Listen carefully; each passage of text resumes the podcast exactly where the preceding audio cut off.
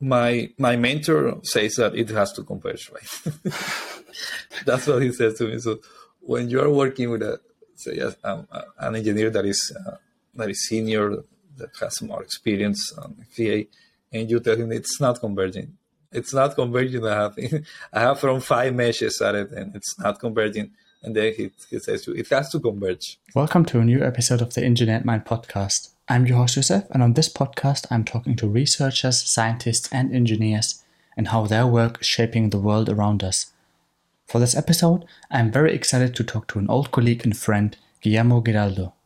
He is an FEA engineer with focus on industrial applications such as structures, process equipment, piping, and products.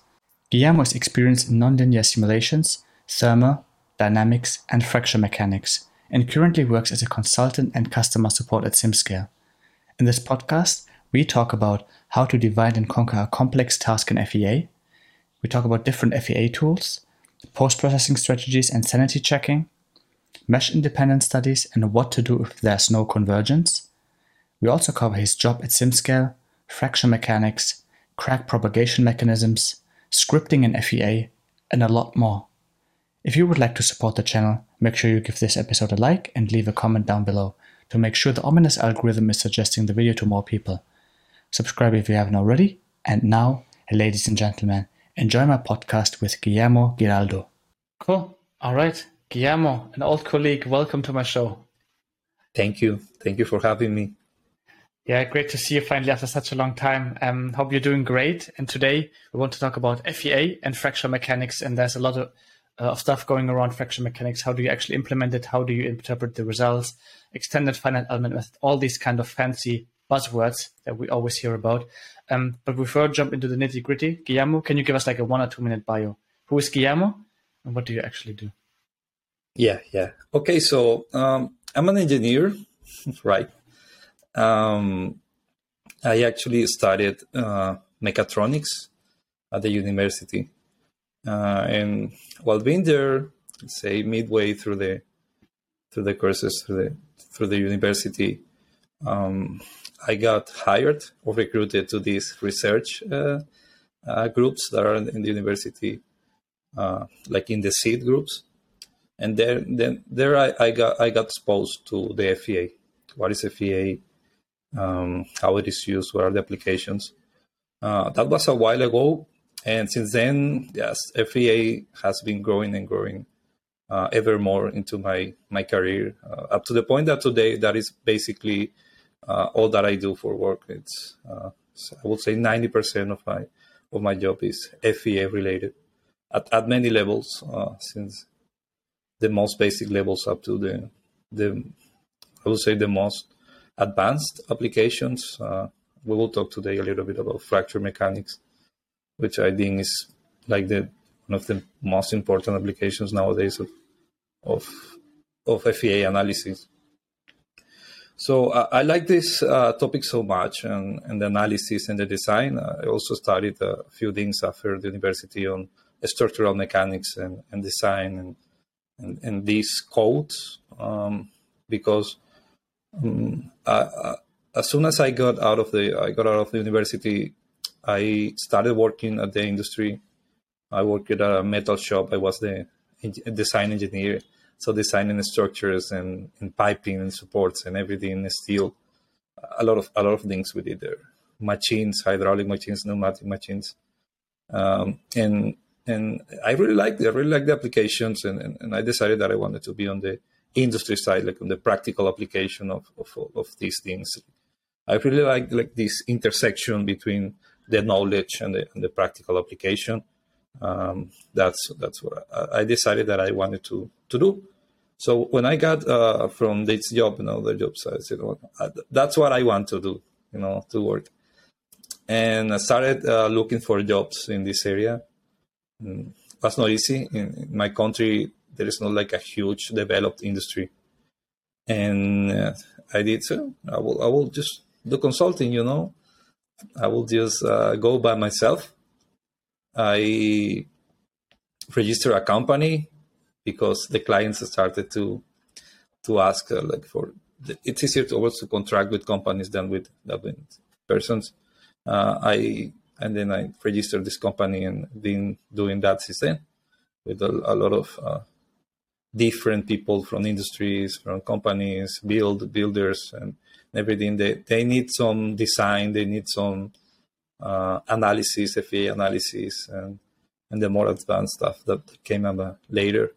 And that's what I that's what I've been, I've been doing. So I've been applying uh, this idea of FEA and analysis and and design uh, from structures, from tanks and pipes and, and industrial equipment. Uh, and that's what I've been that's what I've been doing up to recently, where I started uh, supporting the the SimScale product. Mm-hmm. Very cool. Uh, just as a context, or for context for for the listeners, which country are you from, Guillermo? I'm in Colombia, in, in South America. Yeah, so that uh, people know because you talked about it's very hard to get a job in FEA in your country, so that people can actually uh, know where you're from and what you're talking about. Uh, yes, yes, yes. So uh, here, um, most of the design and, and things are, are mostly uh, imported, right? So if you need uh, uh, some equipment, equipment, you just buy it uh, done, right? Uh, it's it's cheaper, at least for us. It's cheaper to, for people, for the industry, for the industry people to do it that way. Uh, and that's how they do it. That's so engineering and, and design here. It's not as, as prevalent as other countries where there are bigger industries. Uh, for example, there are uh, products, so commercial products. Uh, they, it's not like a huge thing. We import most of the most of the things here. Um, consumer products, uh, the development of such things uh, right now here is is not uh, it's, it's, not a huge industry, so it's not so easy to find jobs where this level of knowledge and this these skills are, are required there there are there are some of them, but it's but they are not really, like really easy to find. It is in other countries with better developed industries and and and consumer products industries, and that is where these things are are applied in a daily basis.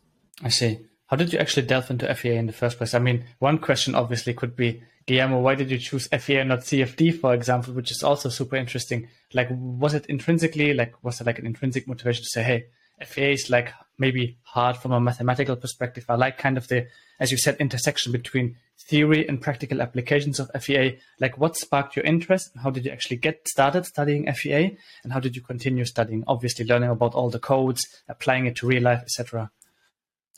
Yeah, so uh, I was kind of intro, like presented uh, to it at the university, as, as I said, in research group. So I got hired in this research project. Uh, done by the university for for a company, and and there started doing you know research assistant tasks. you know how it is. Um, but I, I, I, really like this uh, this practical application aspect of it, right? Uh, perhaps if if I if I was uh, exposed that early to CFD, maybe I, I, I would have gone into, into CFD. But it, it's just how thing went. It, it came naturally to me, mm-hmm. and and there is this thing where uh, this I, I, don't know if it happens only to me, but uh, when you when these kind of topics they come easily to you, like you understand it and and it comes easily and, and you get the hang of it, that's attractive to me. Well, that's that's like a, attractive, like like get into it. It's like you see the guitar behind, so you start. Try, I want to learn guitar because I like music and everything. But then if if it, if you find out that it's easy to you, like it gets into you easy like you have that talent somewhere inside you and it comes easy to you then that's something attractive uh, at, at, least to me uh, i don't know if it happens to, to everyone mm-hmm. um, but but the, the, topics that we that we covered uh, from early like the dynamics and and the damage and and and the real analysis of what's actually happening and how how can, the, the, impact it can have on the design and, and on, on, the systems. And that, that really liked me also. That, that me a lot. Interesting. So it easily comes to you, but obviously FEA and other simulation methods obviously are not that easy all the time. So at some point in your life, you obviously had some obstacles to overcome. For example, very difficult analysis. So the question is, one of the principles of FEA is like divide and conquer. Obviously. Now the question is, how do you divide and conquer a problem in the first place? So you have a problem, FEA problem. You're a freelancer. Some a company comes to you and says, "Hey, we have this problem, this task. Can you solve it for us?" How would how would you approach uh, such a problem? So what I try to do always is start uh, as simple as you can. Um, so you get this this say we call it a problem. So this test subject, you you, you first identify uh, uh, what you need to model in order for to get realistic results. Right. So you say this this has uh, these materials, this has uh, this thermal transfer, it has um, this this when I say material, I mean material properties, maybe lasting materials, maybe non-linear materials, whatever they are. Uh, there are physical contacts, there are there are transfers, uh, con- transfer, heat transfer contacts, um, and, and all of this stuff, uh, these types of loads. So we have uh, big displacements, big deformations. So you, you you you make this list of everything that is needed for the for your for your model to be realistic. Everything that you need to take into account in your model and then start stripping it down to the basics. Uh, so if you have um, if you have many parts, so how many parts can I remove from there? So so what, what I got, what I have left at the end uh, is meaningful. I guess that that's a word. It's meaningful. So start stripping everything down, and and you have you, you will you end up with a with a model with a with a with a subject that is uh, that is very simple and hopefully easily to easy to implement. Uh, but it, it's still meaningful, even though it's not uh, the most realistic, but it's meaningful. And when you get to that stage, uh, you have an initial results. Uh, you start growing from there, and then adding one by one, one by one. So if you have an assembly with bolts and and these loads and hinges and everything, so how can I strip it down? So let's get rid of the bolts, let's simplify them, replace them with other parts. We have these hinges constraints. Maybe I can uh, replace that with a with a bonded contact. Is maybe that's possible, mm-hmm. given that it, it won't rotate a lot. Uh, always start with linear simulation if possible. Uh, and that, that that that that that kind of simplifying and simplifying everything until you have, as I say, like the simpler but meaningful model, and then start adding from there. Uh, that, that that's my divide and conquer. So I divide the, the problem into what are what are the the, the what is happening, what what is the phenomena that is happening here that is causing the that has an effect on the behavior. Because uh, at the end of the day, something that uh, that you cannot lose from sight is that um, every simulation, every numerical model is a simplification of, of a real life phenomenon, right? So you, you always have to have in mind uh, what is the simplifications, where where you are losing uh, uh, the realistic behavior, where, where you are deviating from the real life scenario. Um, and, and that's also a very important part of presenting the results to a client, right? So I always like to ground them, ground the client, say, okay, that, that's what we're going to do and that's what you what, what you can expect from this uh, because most of the time people is not really aware of all, of all the, the, the little details of, of, of doing it so th- that's my divide and conquer strategy I see. Obviously, a lot of people would probably talk or ask on the podcast um, for some practical applications. So let maybe like t- let's take one example and walk us through how would you do the pre-processing? How would you approach that, like from a very simplistic point of view? then processing obviously and then post processing and also talk about the tools that you started using because i feel that a lot of students and i did that as well start learning FEA from the perspective that i choose for example Abaqus, ansys or whatever for example simscale and then they start fixating too much on the tool they are using and the capabilities it has rather than taking the real life example trying to divide and conquer, as you said, and actually understanding the problem rather than focusing too much on the tool, if you get what I mean. Maybe walk us through one example, how you would approach it. Tool agnostic, um, basically. Yeah, maybe, uh, I don't know, what, what would you use uh, for, for an example?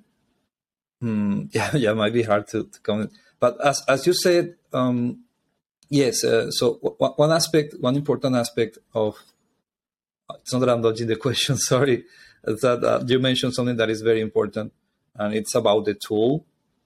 And uh, yeah, so what, some some people think that uh, knowing FEA or CFD or any simulation is knowing a tool, right? So I'm comp- competent in Abaqus or I'm competent in ANSYS or or in SimScale or, or, or any tool, uh, but that's just half of the half of the of the process, right? The, the, and I would say that the most important part is to to what you say, like the, the process of approaching the, the modeling, uh, even before you start implementing anything in, in any mm-hmm. tool, like like planning, like taking the time uh, to plan the model to all of these aspects that I, that I just mentioned. What are the the physics that are that are related to it that would be relevant to have realistic results, and and and then when you have a like a plan of action, then come to to whatever the tool you have at hand because it also depends on I don't know if it's only for for my reality that also on budget, right?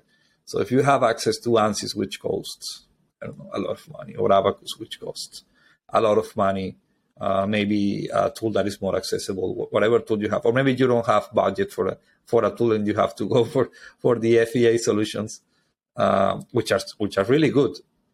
We'll talk about it a, a little bit if, if you want to. Um, but they are perfectly it's perfectly fine to build I guess a business around uh, Code_Aster and Salome Meca or OpenFOAM, uh, which doesn't have doesn't they don't have a cost uh, an upfront cost for, the license. They have other costs, uh, but we can talk about it later. But then uh, about the practical example. So let's say you are tasked with analyzing a bike frame, for example. Say this bike company uh, they have this new design of, of a mm-hmm. frame mm-hmm. that they want to test. Uh, and they just gave you a CAD with all the with the complete bike, you know, the wheels, uh, even the chain. And okay, so how, how do you approach that? Uh, we want to know the safety factors. Okay, so how did you approach that? Yeah, so what, what I will do in that case is okay, what, what is the most critical part? What, what is the part that, that you want to focus on? And they will probably tell you, no, we want to know about the frame, for example, or the joints between the frame and, and the wheels, like the, the axis or uh, the axles, or any part they'll tell you, so you can focus on that.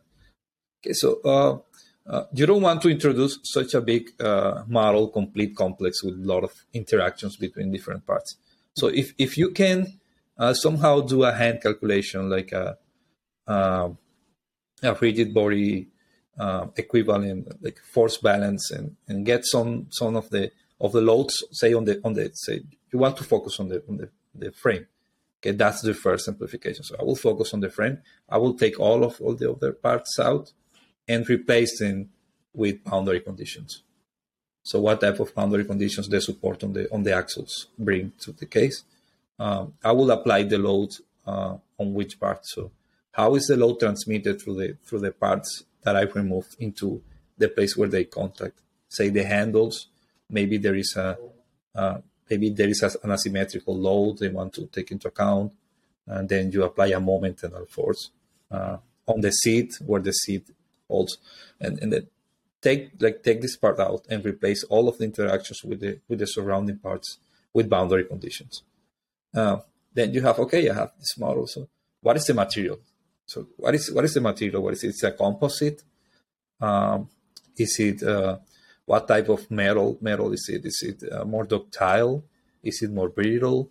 Uh, what is the expected uh, uh, work uh, regime? Say it will be linear all the time, mm-hmm. or am I analyzing an extreme case where um, big damage is expected to the material. So will I be on the on the plastic range?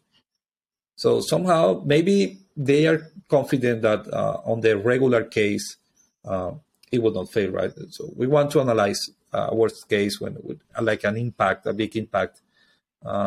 Uh, what, will, what would be the damage to it? So okay, now we are dealing with nonlinear uh, nonlinear behavior. Maybe now I have to study uh, the material curve. So how, how this material behaves. Uh, does the client have, have that data? Or most of the time they will tell you that they don't have it. Uh, and and that, that that that will be the approach, like point by point. Is, is it is it the dynamical process important? Uh, is it, or maybe uh, another another common case is uh, okay. So we are not under an impact like an extreme load, the regular load, but we want to know uh, what is the fatigue behavior. So what happens as this is uh, an off-road bike, for example, and you, we know that the that it will be vibrating a lot due, due to the bumps. So what is expected life or uh, at what in which region of the bike or of, of, of, the structure is is it most likely to crack or the crack will initiate? Where, where will it break? And what is the expected life to it uh, given this uh, rating of the of the weight this maximum weight? How can we expect that? Um, then if you're talking about fatigue then there is a, another whole uh, set of data for the material that you need to collect or or simplify or, or model.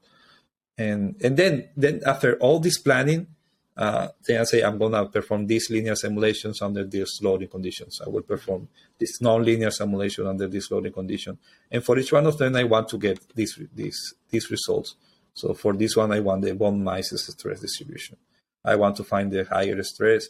Uh, I want to identify where are the stress raisers and maybe refine, do a little refiner or a big refinement study around that, that point, that points, and, and, and try to estimate what is the higher stress, what is the higher, the big, peak stress or the stress amplitude uh, for the fatigue analysis and, and planning ahead. Then when, when you have a plan of action, implementing that into the tool uh, is first much easier because you have you have your goal in mind and um, uh, and then you you can select the tool.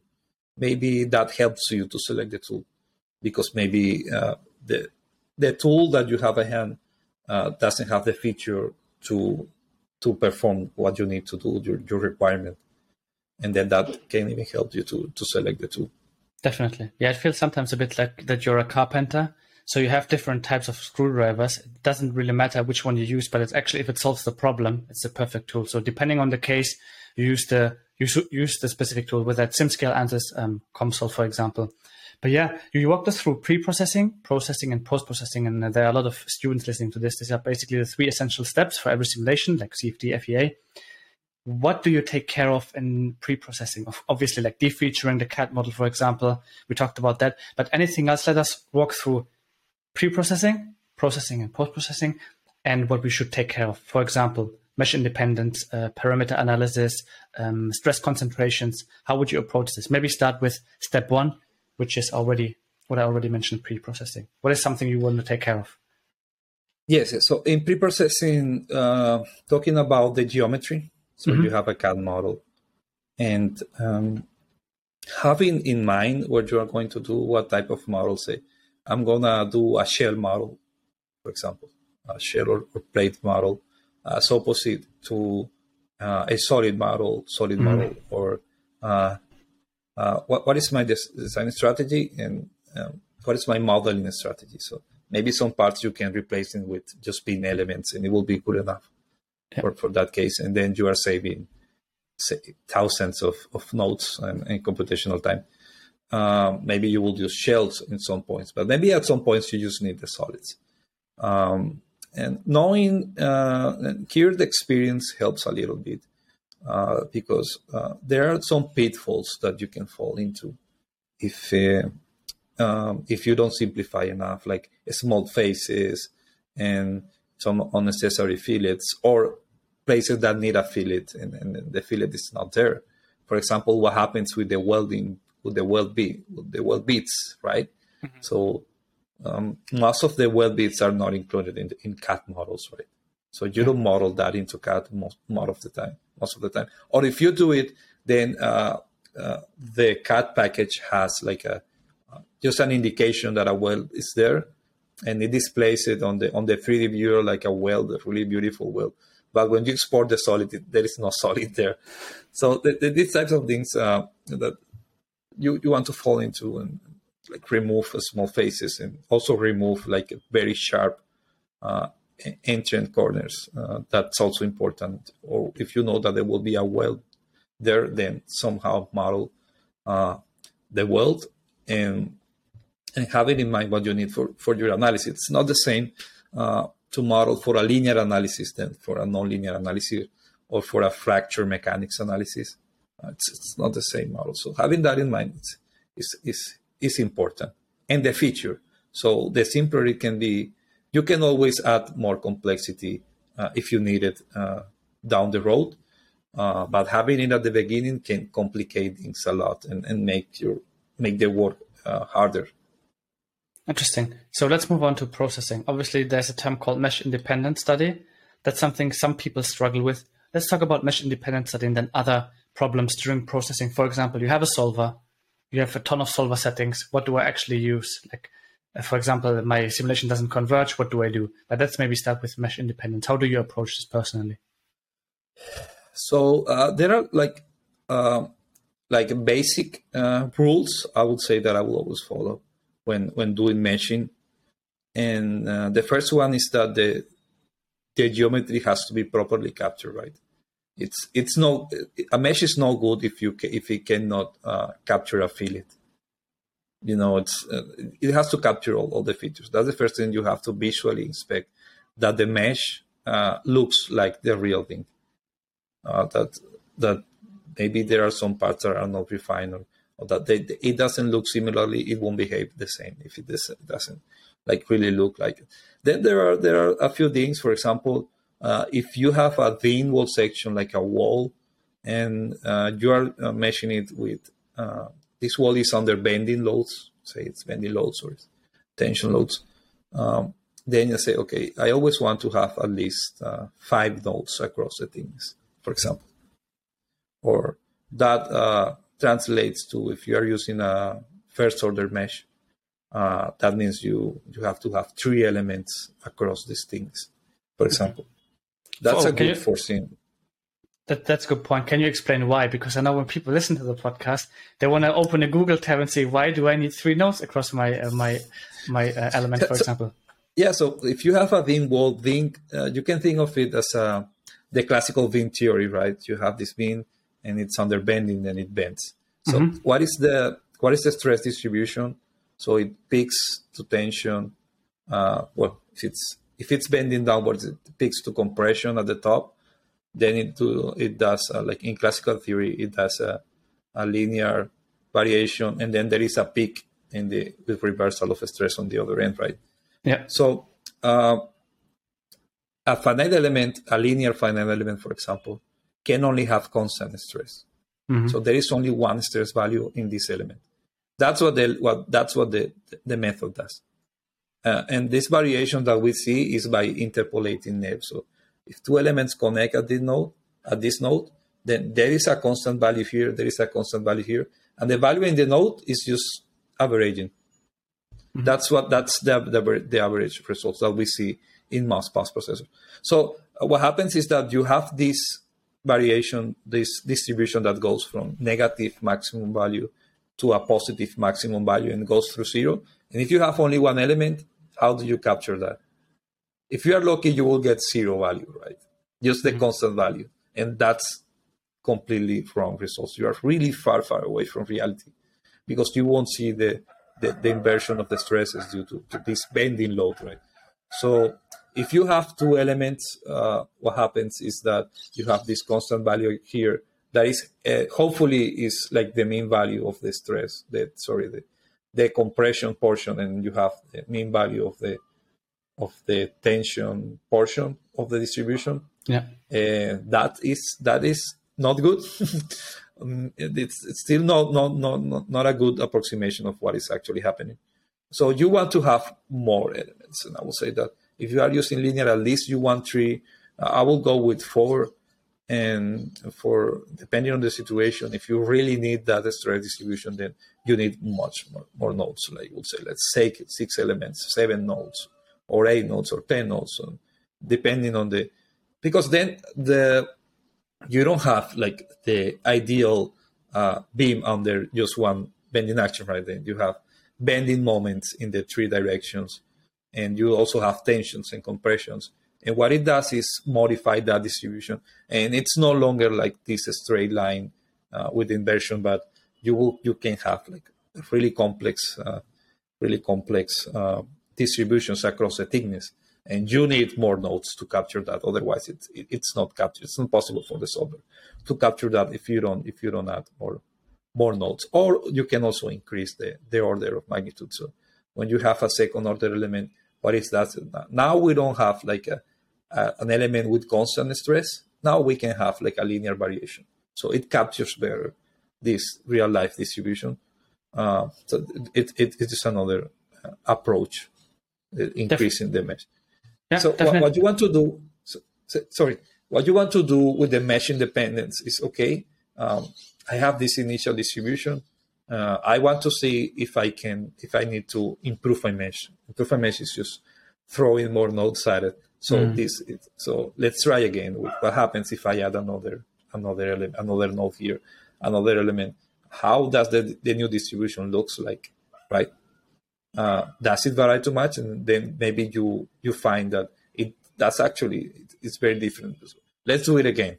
Let's add another one and see how it varies until you get on a point where it doesn't uh, it doesn't really change too much or you have to do another types of analysis because when, when you're dealing with stress raisers stress concentrators mm. then that's another topic because actually the the stress is infinite there right mm-hmm. uh, theoretically so uh, stress that is increasing is actually approaching the reality but that, so, that's a little bit more of a different how do you approach this in general, Guillermo? Because that's what I actually wanted to talk about next. If you do mesh independent study, and that's where the name comes from, mesh, mesh convergence. So you would see kind of a converging curve if you plot, plot on the x-axis degrees of freedom, then for example the von Mises stress on the y-axis. But then what if it doesn't converge? Let's give some practical tips to, to people out there. What do you do? Okay, so my my mentor says that it has to converge, right?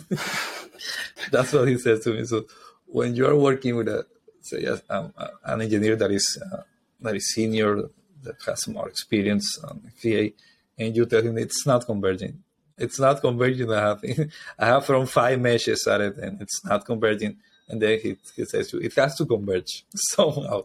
So just do it. that, that that's what happens, right? You are under this pressure because you have a deadline to deliver. It's not converging, right? So you, the uh, you have to take really, really have a look at what is happening there, right? So uh, most likely it's a corner, for example, mm-hmm. an entrant corner, and there is a stress concentrator there, and it's, it doesn't convert. Uh, well, one technique that I that I learned is um, is to well that, that that's in the case that you have like an interface between two materials so, for example, when you have a weld bit uh, there, or you have a change to a to a softer material or to mm-hmm. a harder material. So, what they have identified, the researchers, is that there are some regions, and that you can uh, you can ex- actually extrapolate it. So, uh, you can like a draw a line approaching the singularity, right? So, this, you have this corner, then you have the stress raiser here, right? you can draw a line and measure the stress in the uh, uh, as you approach the stress concentrator. So what you will see is that the stress is rising linearly, then it does a parabola, and then it goes up. Mm-hmm. But when you start refining, the first region doesn't change, and the second region change uh, less, and the third region is the region that, that explodes as you as you add more and more or not. You can extrapolate the stress there. That's one technique. Uh, you can just continue the the straight portion up until the point where the stress raiser is, and get that as a significant stress value. Because uh, all, uh, actually, uh, you see more of this on the on linear simulations, right? So linear materials and and what happens with, with linear materials is that they have theoretically the capability to have infinite stress. In real life, you it won't happen, right? In real life, you you will have yielding, for example, and yield looks like it goes up and you get a straight line because stress gets redistributed to the to the to the sides. Uh, that's something that you can do. It's, it's, a stress raiser, but you won't actually see uh, really higher stresses really high above yield what happens is that the part softens and then the, the load use like the energy put from the load gets get distributed in the local region, and you get a local yielding region. That's another thing that, that you can do. maybe include that consideration into your linear analysis, or move to a nonlinear analysis and see actually what is happening. If you see that it's, it's actually not converging, but uh, throwing more nodes at it, it's you always have to do it uh, until you decide that you need okay, we need I need to like step back and look at what is actually happening in this region and why why is it happening but it should always converge mm-hmm. So having a look uh, what you just told us is basically interpreting the numbers the number crunching that happens behind the scenes in form of legends which is like brings us to post processing do you have like practical tips for people doing fea what to take care of? How to do sanity checks and how to do post processing in general? Um yes one, one very common technique is to look at the uh, have a, to know what what you are actually looking at. So, so if you um, say for example you you are looking at uh, the pretty pictures, you know the the average the average results at, at the node, uh, compare it to the to the to this to the element solutions, right? So when, when you have a look at the element solutions, you will see that each element has this constant or linearly varying stresses, for example. And and that, that can help you see if there are like if there are huge jumps across across two adjacent elements, then there is a problem there. And you need to to refine the mesh. Maybe the mesh is not fine enough. That that helps a lot. And also having in mind what, what you want to do. So uh, uh, having things that, that, that are realistic is, is important, like to evaluate is, is this result realistic? So what is happening there? If you are, for example, under under non-linear analysis, so this physical contact is it interpenetrating, uh, for example, uh, that voids the results, or um, is this boundary condition behaving as expected? So if you allow some rotation uh, around some axis, is that does it reflect the what I wanted? Because remember that we started from from a plan, and we know more or less what we want. So, ha- looking at the results and looking at what, what you expected to have. So, is it is it actually behaving as I expected that it, to behave in terms of is it deforming the way it needs to form, or uh, where are the stress raisers? So, for example, if you uh, something that I do a lot is economy of the mesh. Mm-hmm. So uh, in, in a part that has multiple places, multiple stress raisers, you cannot refine it at every one of them at the same time, right?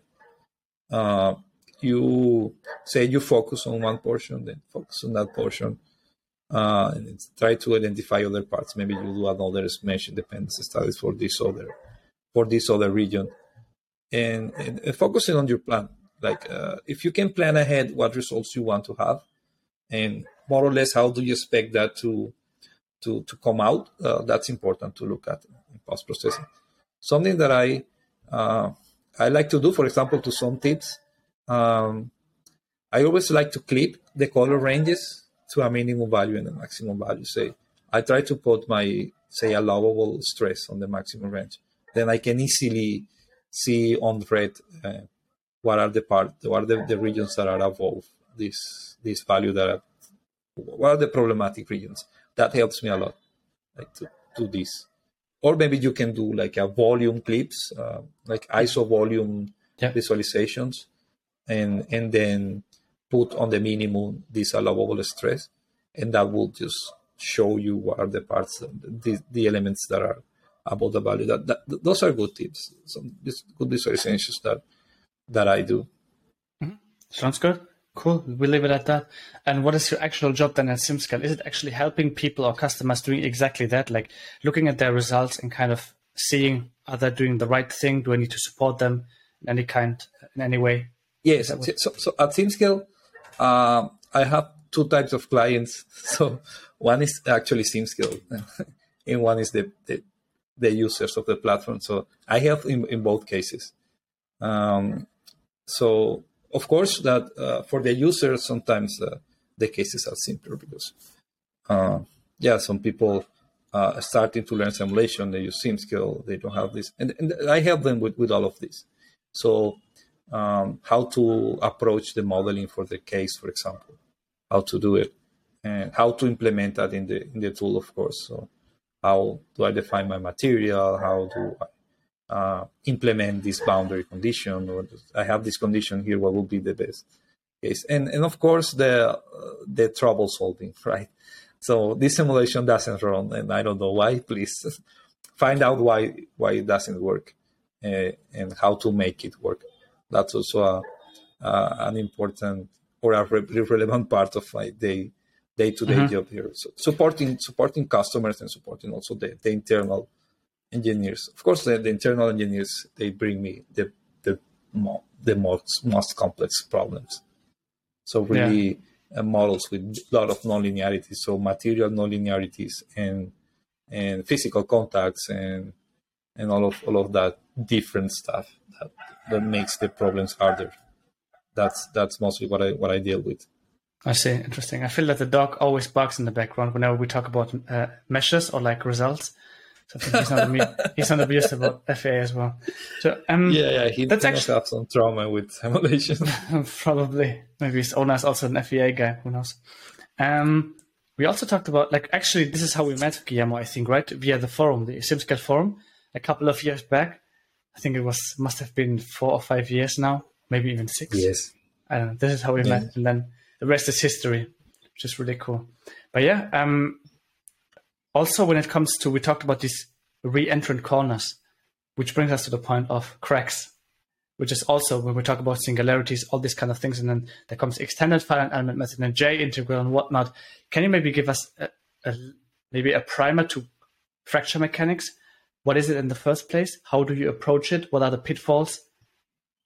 Okay, yeah, sure. So, in, in a nutshell, uh, what happens uh, every time that I talk, I like to bring up this is say foot of thought.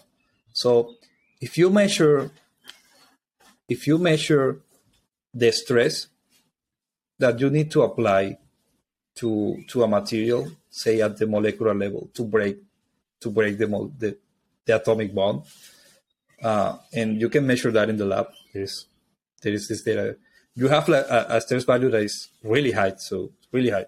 But when you test a material uh, to the breakpoint and you measure that stress that you applied, this stress value is very or much, much lower than the, the, the, the stress needed to break the actual atomic bond, the, the bond at the molecular level. So what is happening there? So what, what is happening? What is that? Uh, uh, what is that?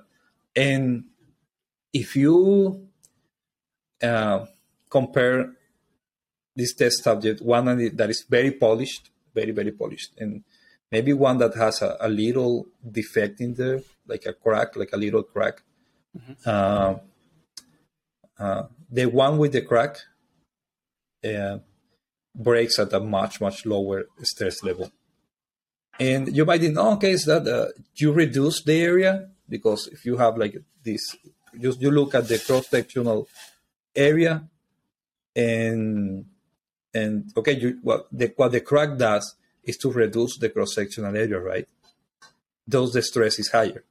But if you actually take into account that reduction of the of the cross sectional area, uh, and you compute the stress, then this stress is is it, it doesn't add up. So mm-hmm. it, it the stress level on the reduced area still is not on the on the on the stress level needed to break like the the pristine or the smooth part. So something is happening there. There is some phenomena that uh, that is not explained simply by, by by this test, and that's where the topic of stress concentration arises. So the, the effect of having this this little notch or this little crack is that uh, there is a stress concentrator there, and the stress tries to go up or, or go the way up to infinity when you are at the base of, of this crack.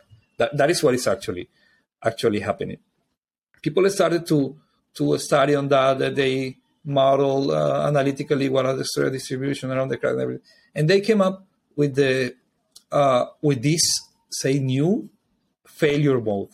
it, it's not a new failure mode, but they identify this new theory of failure mode. They identify that the stress distribution is characterized by, by one parameter, and they call it the stress concentration, the stress intensification factor, uh, K. K is, mm-hmm. the, is, the, yeah. is the letter to identify it. This K depends on the applied stress, but it depends also on the geometry of the crack. So you have the applied stress and the geometry on the crack. Uh, and then it gives you this parameter, which you can actually compare to a material property, uh, akin or parallel to as you uh, compare a stress state to a, a yield stress or, or a safety stress. Then you have uh, this this state, which is the stress intensity factor, which you can compare to a mat- actual material property. And this gives you a, a new failure mode that you want to analyze in the case when you have the crack. And, and the interesting part is that, uh, as I mentioned, it depends not only on the applied stress, but also on the on the on the on the geometry of the of the crack of the defect that the that the part has. So if you keep the stress constant, but for constant, but for example, you make the crack a crack that is deeper into the material, the stress intensity factor uh, increases, and then you are on the uh, a condition that is that is less safe. You you're reducing your safety factor against this property, which, by the way, is the material toughness. The fracture toughness is how they call it. So it's it's the it's the resistance of the the capacity of the material to resist against this growth of this crack. That's and when you're a stress intensity factor maybe because you increase the stress or maybe because the the crack is too deep into the material, it, when, it, when it goes above this value, this fracture toughness value, then the crack just grows uh, on, in, in, an unstable manner and the crack really grows. The part can break a lot. I see. So that, that, that that's basically what fracture mechanics is. So we are we are used to the the uh, uh, strength of materials approach, which is compare stresses with with safe stresses, with yield stress, with ultimate stress. But now we have another, I'll say another avenue to assess the, the safety of, of the parts in the case when we have a crack in it, which is the stress intensity factors and the material toughness. That's that's what fracture mechanics tries to do. Mm-hmm. Very interesting. And I think the the way it's introduced in universities always it's in called in German it's LEBM, so it's linear elastic uh, fracture mechanics. This is how it's, I think it's introduced first. But obviously there's also uh, nonlinear fracture mechanics, things like that. So maybe let's start very simple because I have a ton of questions. So when you have a FEA software, for example, which deals with extended finite element method, short X XFEM, okay. how does how does the solver actually know how the crack propagates and what do you take care of when doing such such an analysis in the first place? Okay, so uh, crack propagation is um, so in, in fracture mechanics, in all the topics of fracture mechanics, there are different different say topics of a study, subtopics of a study. Mm-hmm. So one of them is, as you mentioned, the linear fracture mechanics. So what are the stress intensity factors, uh, how we compute them, and everything. Uh, assuming assuming that we are under a linear region, right? So the material is linear elastic. That there is no there is no plasticity happening like in the in a really big portion of the of, of the part. Mm-hmm. Uh, then there is non-linear. So what happens if we consider the the the plasticity or the yielding phenomena around the crack? Because there is always yielding around the crack. Yeah uh, there is always there is always a plastic zone at the at the at the bottom of the crack. There is always there. Uh, and there is another topic that is crack growth. So uh, when uh, crack growth, um, and this is also a, a, really beautiful part of it, is that uh, crack growth um, can be uh, say two in due to two, re- two reasons. So one is that the stress intensity factor is really high. Mm-hmm uh, that you are approaching the fracture toughness, and then the cracks has to grow because the material cannot withstand that anymore. It, it, it breaks. But the other one, which is uh, fatigue fracture growth, right? So uh, it means that you apply uh, an alternating stress intensity factor to the part, and even though the highest value of that uh, of, of that distribution, that variation that you're applying is not close to the fracture toughness, so you are safe. Say in the static in the static case, you are safe, and you feel that you are safe because your maximum stress intensity factor is is not close to the uh, to the fracture toughness of the material. But the action of of applying this repeated process, uh, it makes the fracture grow, even though you are safe on it. That, that that's a beautiful uh, result that is uh, parallel to what we see in, when, for example, when we study fatigue. You say the same. Okay, mm-hmm. my stress level is well below my static failure criteria, but then the part fails. So it's that because the repetition of the load makes the the material get get uh, fatigued, yeah, get tired of withstanding the load, and it takes the luggage gets away. Uh, I'm out of here. I'm tired of, of handling your loads for you, mm. so I'm out. That's what the material does, and it happens the same with the fracture mechanics. Uh, so, what the solver does, there are many theories. This is a I would say a relatively new field of knowledge. There are many tests and theories being developed. Uh, so uh, there are theories that may be hard to get into them right here, but what it does, it, it takes the distribution of the stress intensity factors at the bottom of the crack, and um, it assumes that okay, how are we going to grow? And then we have some theories that say uh, that at what direction it will grow. So it's it's related to the to the maxim, maximization of the of in, what direction if the fracture grows, in what direction I will I will get as let's say a, an energy balance that you know that that type of of, of reasoning, mm-hmm. and that's that's how it says okay I'm gonna grow in that direction to that angle because that angle minimizes some function that will make create a balance that like the, the least energy state and that will lead me there, then it it applies this. There are some uh, some theories about how how that some theories about where does it grow to. Uh, in real life, um, mm, in real life, that's not actually how we say in the industrial applications. That's not how to, actually how we how we apply the stress growth uh, because it's it's not really practical. Uh, we use uh, what is done.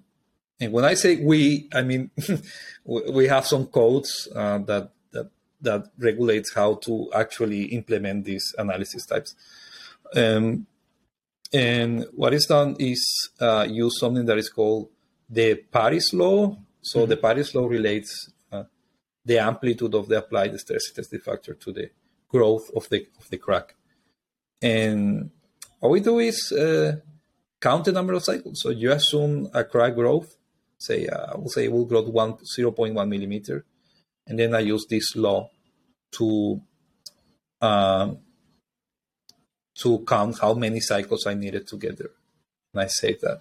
Then I grow again, and I save that. I grow again, and I save that. Mm-hmm. That, that, that that's uh, until you can estimate how many cycles you need until the part fails, until you reach your your failure criteria and you say, okay, uh, I counted that many cycles, like that many thousand cycles, and given your your operation regime, I think that will happen in one year, in two years, or in six months. And so please be aware of your part. Yeah. So inspect it and and, and be prepared to get it off of, of stop the operation uh, to replace this part. For example, that's what is actually what we do on, on consulting for the for the industry. For real I parts. See. Actually, that's super interesting, Guillermo. So I'm not sure. I'm not an expert, obviously, in crack growth and fracture mechanics, but the Paris law that you mentioned is super beautiful because actually with hand calculation, you can kind of calculate, put in the cycles, the geometry of the crack, which is taken into account. And then you have the regions of no crack growth because if people look up Paris law, it's kind of a, when you put a lot of logarithmically, it's like a curve mm-hmm. and it flattens a bit and then goes to unstable crack growth. Like when you look at the codes, when is a crack not acceptable anymore when it reaches this unstable crack growth region of the Paris law, or? Um, yes, basically yes. Okay. I mean, uh, but the thing with uh, with real life application is that we don't separate this the strength of materials approach and the fracture mechanics approach, but we deal with them uh, at the same time. So if you have a look, uh, what is called this methodology is called the the failure assessment diagram Mm-hmm. So you plot on your on your horizontal axis what is the safety factor against stress failure. So you have a, a safety factor of stress, and then you plot on the vertical axis I will do this this side. You put on the vertical axis your safety factor against uh, fracture toughness failure. So, and then you draw this region, which is not a square. It's, it's this region uh, that tells you, okay, you have an operating point, and if it moves horizontally, it means that uh, the stress is increasing, then you can expect a failure due to stress to yielding of the part. But if it if it goes up, then the stress intensity factor is increasing, and then you can expect like the sudden growth. But in, in real life, it doesn't go either of these ways. It goes some curves and things because it depends on the thickness of the part, depends on the the crack, the the, the if the crack is is longer or is shorter, is deeper, the shape of the crack, if it's an ellipse, if it's square, or, or if it's uh, on an edge, the, all, all, of that geometry of that, then this you, you see this curve growing and getting closer and closer to the to this failure region, this limit failure region. And that's what how we actually assess that because we cannot if the crack is grow the crack is growing, you may get to, to an state where the remaining thickness of material cannot withstand the, the load anymore. And you get like a high yield in there. Uh, and, and in that case, maybe you didn't reach uh, the fracture toughness, even though the, the, the, crack is really deep into the material. That may happen. Uh, or it may happen that, that the stress is really low, but then under this condition, the fracture toughness is really high, and you expect that the crack to grow suddenly. Uh, and th- that's how we assess that. I see. When it comes to meshing itself, is it always that you mesh finer around the crack? Is it like a rule of thumb, or is there like special techniques for meshing in XFEM? Yes, there, there are special techniques to mesh around the crack.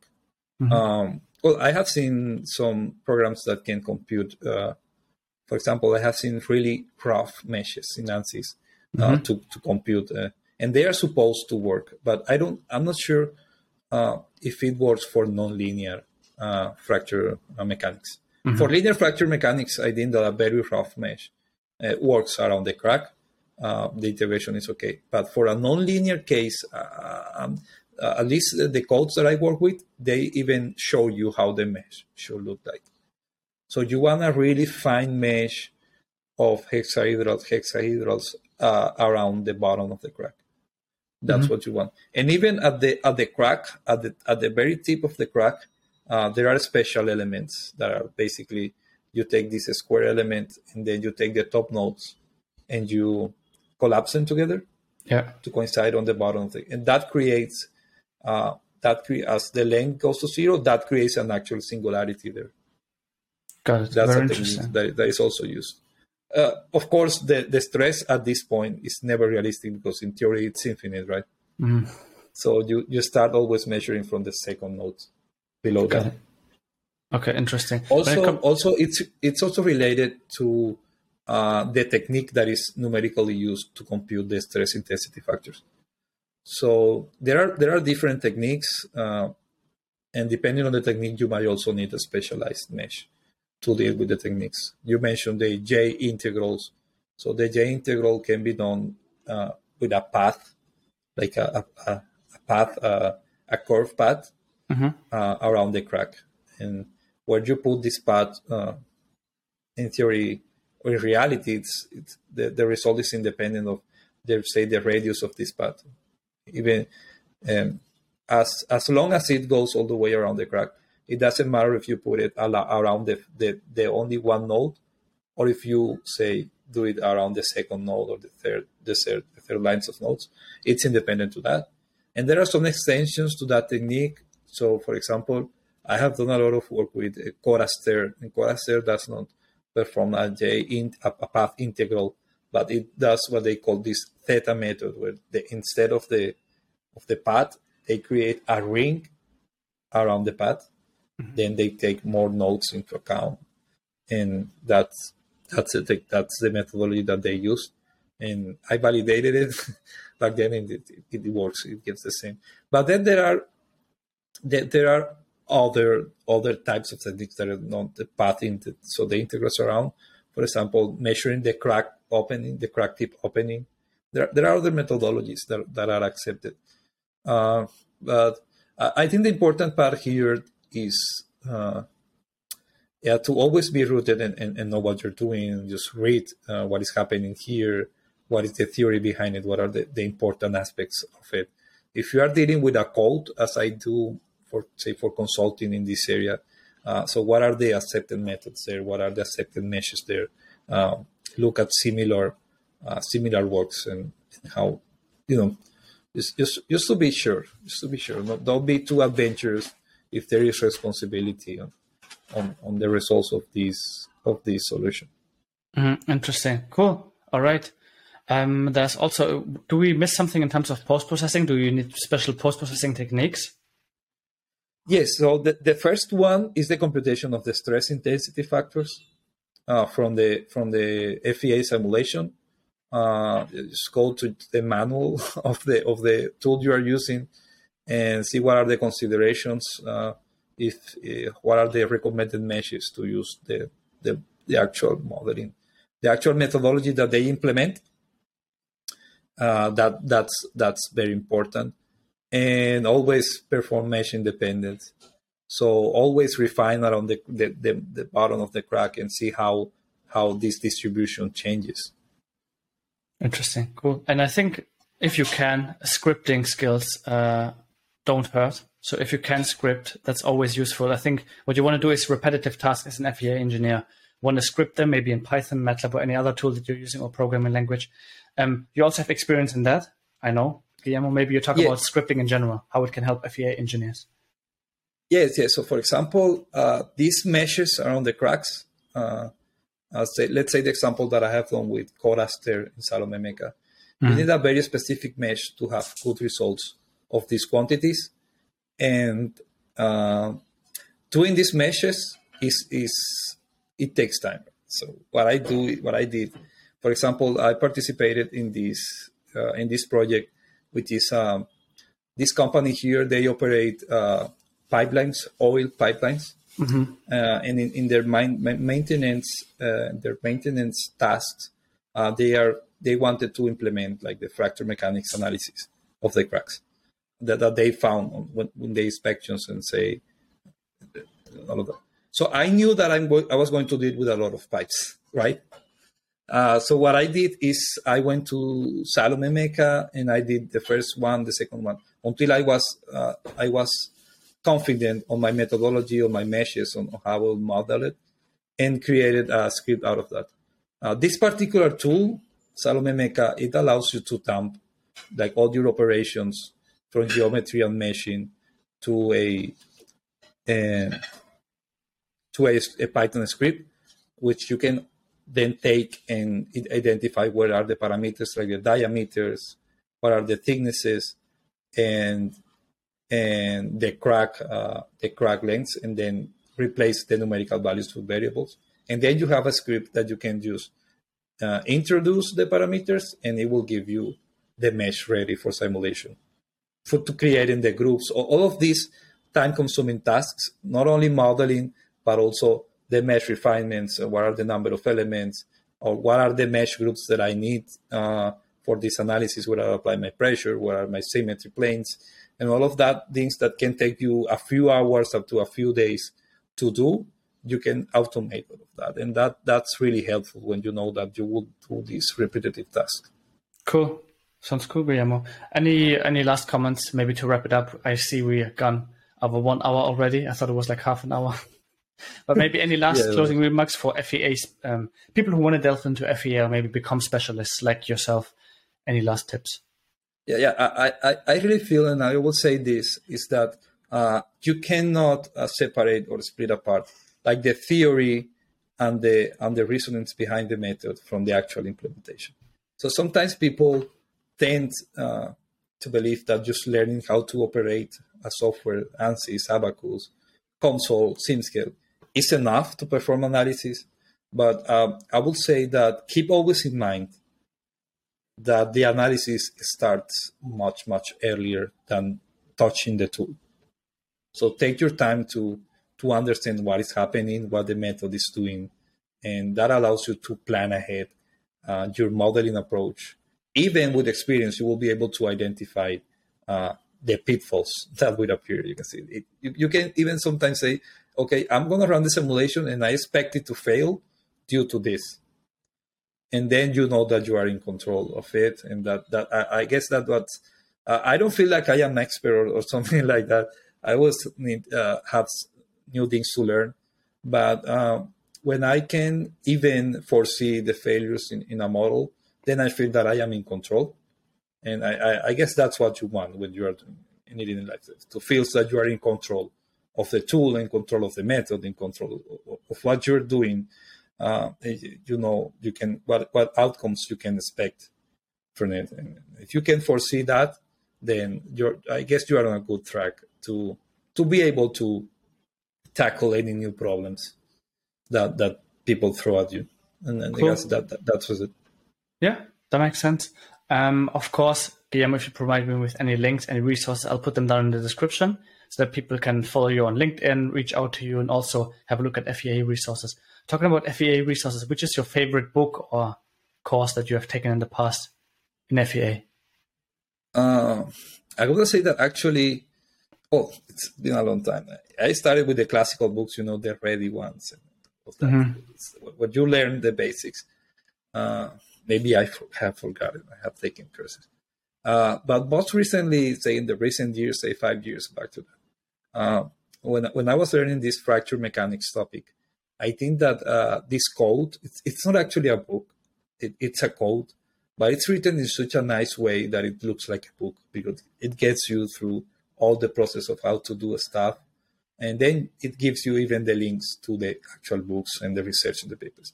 Mm-hmm. And that that one is the API API like in like in programming APIs, but it's the, the Petroleum Institute uh, in America, um, 579. It's also ASME Fitness for Service code. Uh, I see. That code is not so long. If so, if you want to get a sense of what practical application of FEA looks like nowadays, I would say have a look at that at that code because for me it's an amazing code. It's amazing. It, it's not only for fracture mechanics. It started there, but then it goes they, they extended it it goes all the way uh, of stress analysis um, uh, finite element analysis materials modeling uh, failure modes fatigue and all many other stats like like, like creeping failures and a, a, lot of that but the way they go, they go through it, it I, I feel that it's really nice so if I if I would recommend some something to read to someone that wants to get really practical with FE applications, go to that code. Uh, I think you will learn a few things from there. Cool. Sounds good. I think I'll put the link down in the description for sure. You send it to me via email, Guillermo, and then I'll pack as many links as I can in the description and pin it in the comments. Cool. That was really also a humbling experience to have you on the podcast because it always shows me when guests are on my show how much I actually don't know. So that's very humbling. So there's still a lot to learn in terms of FEA, even though you consider yourself a beginner, intermediate, or expert, whatever it might be. But yeah, thank you so much, Guillermo, and I hope to see you in the SimScale office in Munich at some point. Yes, yes. Thank you so much for for having me. Uh, I mean, you have had so amazing people here in this podcast, you know, entrepreneurs, entrepreneurs, and and FEA teachers, and very expert people. It's it's uh, it's really uh, I'm really flattered that, that that I can share my thoughts and, and my experience on on the topic, I would consider myself an expert. So I'm, I'm really I'm really happy that uh, you wanted to have me here, and, and I hope that what we taught can can can help can help people that want to learn, that want to get into the into into the into the techniques into this area. And, and yeah, thank you so much, and I also hope to to see you to see you soon, maybe okay. in the offices and units. Cool, Guillermo. Thank you so much. Take care and have a nice day. Bye.